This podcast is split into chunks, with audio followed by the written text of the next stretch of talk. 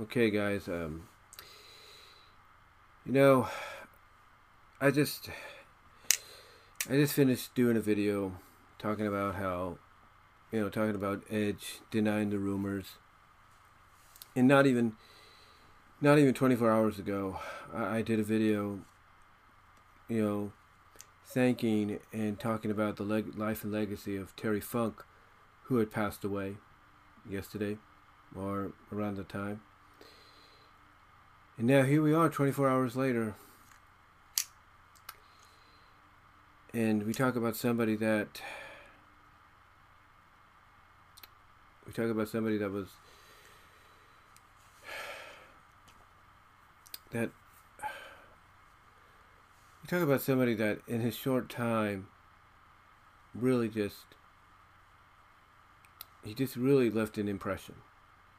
He really did. And we're talking about Windham Rotundo, otherwise known as Bray Wyatt, and even before that, known as Husky Harris. He developed the Bray Wyatt character after he was sent back down to developmental, and there's some images that went around, you know, around the time NXT was becoming its own thing. You know, it was transitioning from being FCW to NXT.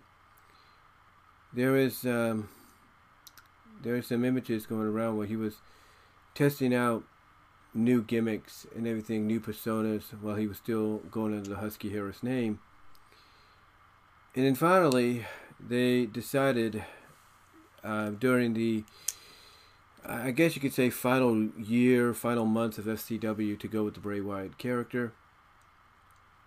And he ended up starting this cult, which began with the likes of Eli Cottonwood and then when they signed Brodie Lee and Eric Redbeard to contracts, you know, uh, extended to them after Cottonwood was let go.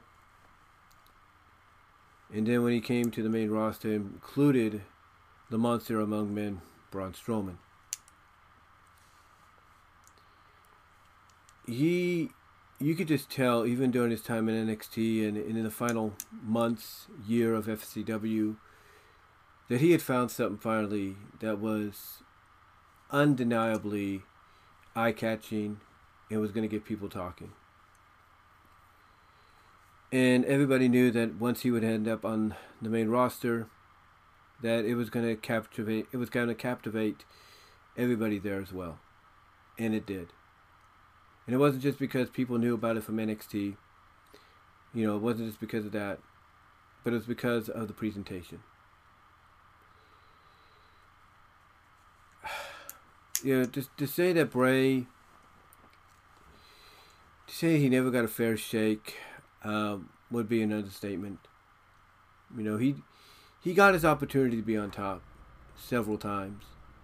You know, um, even when they broke the Wyatt family up, they still they still gave him an opportunity to be on top. You know, they let him become WWE champion, even though that was more of a hey, hold the belt until we give it back to Randy kind of transition. They they gave him the Universal Championship when they did. Although they, let's be honest, made the mistake of having him job to Goldberg, and that wasn't supposed to be. And I'll be honest with you, the moment the match ended and he popped back up, I could tell you legitimately that he was not happy. He's like he knew he was probably going to lose, but he didn't expect it to be that way. And no matter what they did with him, you know, and no matter what they did with him, you know, give give him credit what's due. He he tried his best to work within the system. He really did. He he tried his best to work within the system. I mean, you know, even during the pandemic, you know, when they gave him back the championship, only for him to lose it without being pinned. You know, to, to Roman Reigns in that triple threat. You know, he worked within, he did what he could. He worked within the system. He really did. And when he disappeared, after WrestleMania 38. You know, everybody thought that pretty much he was done. He was going to walk out of the company. And I think reports was he had been released. He had been released by the company or he'd asked for his release. And then when Triple H took over, he he decided to come back. Now we had no idea why they had released him. Maybe because he didn't want to work with Vince. That's the that's the speculation. That's the talk going around. But uh, we're not really sure. Maybe it's because he was dealing with this illness even before then. We just didn't know it. We just didn't know it. And then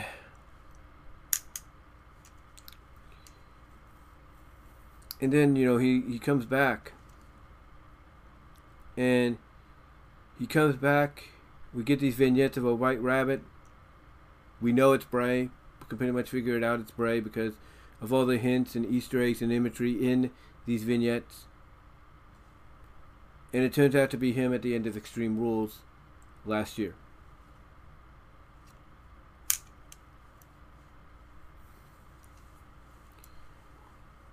And, you know, for months, we are wondering when he's actually going to compete. He was competing.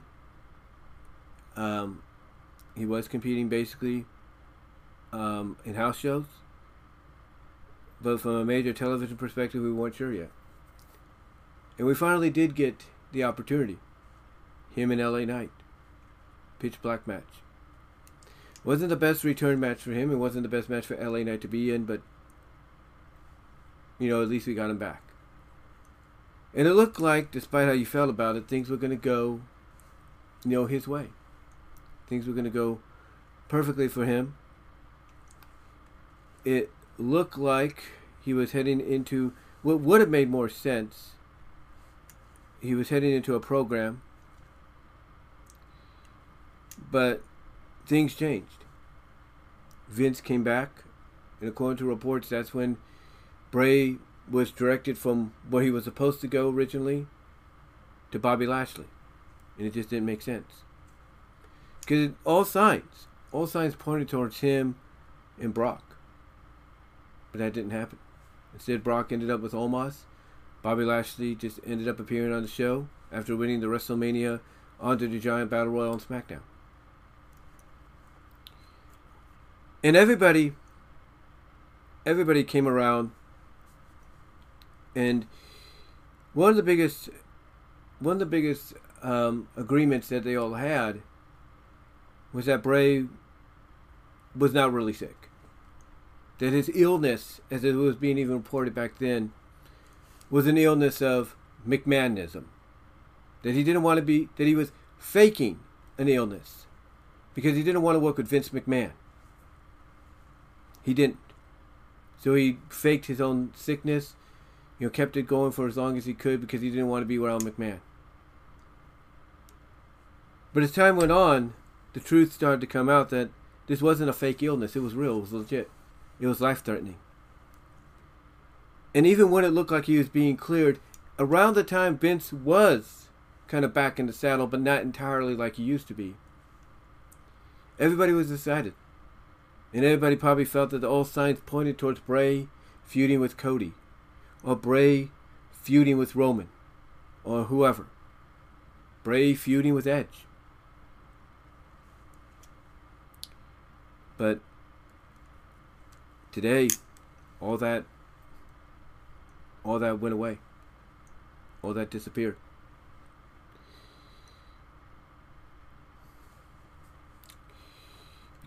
You know, because Triple H, a little over an hour, hour ago, tweeted out that he got a phone call from Mike Rotundo, known as IRS in WWF, known as VK Wall Street in WCW, and even before that, you know, NWA, WCW as Michael Wall Street. So he got a phone call from him saying that his son had passed away at the age of 36. And it's weird.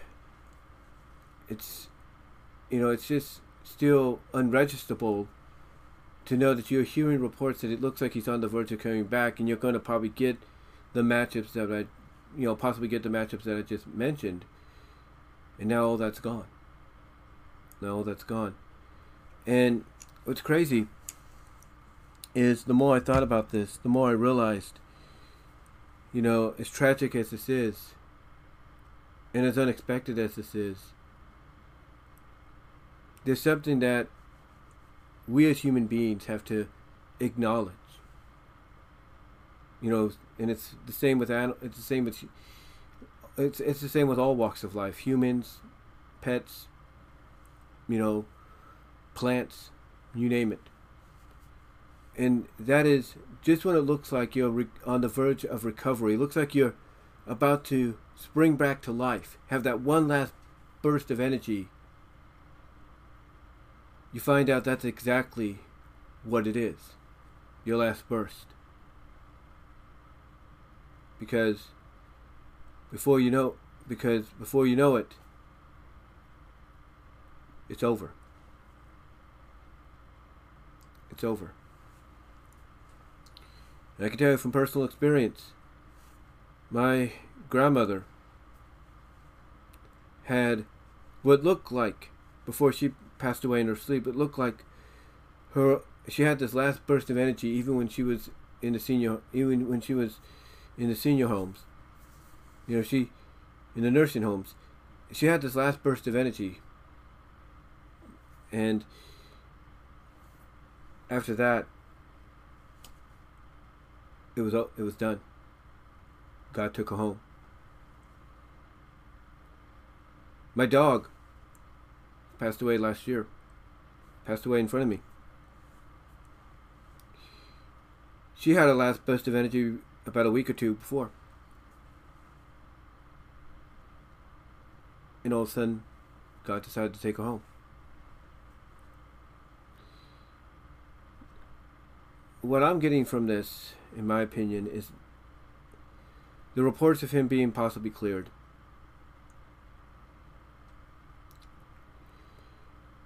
You know, the reports of him possibly being cleared and ready to come back in my opinion, all signs of that point to him having one last burst of energy. One last burst of revivalness. And then God decided, I'm taking you home.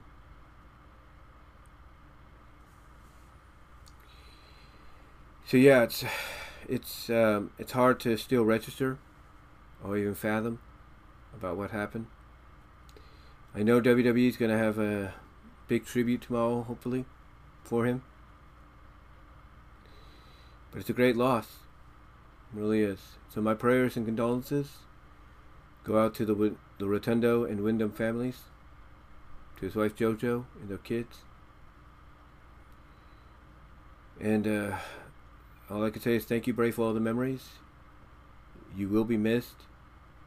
But if you want to think of this from a heavenly standpoint, at least, he, at least him and Brody are back together. You know, and they're now, you know, causing havoc, if you will, Wyatt family style, in the gates of heaven.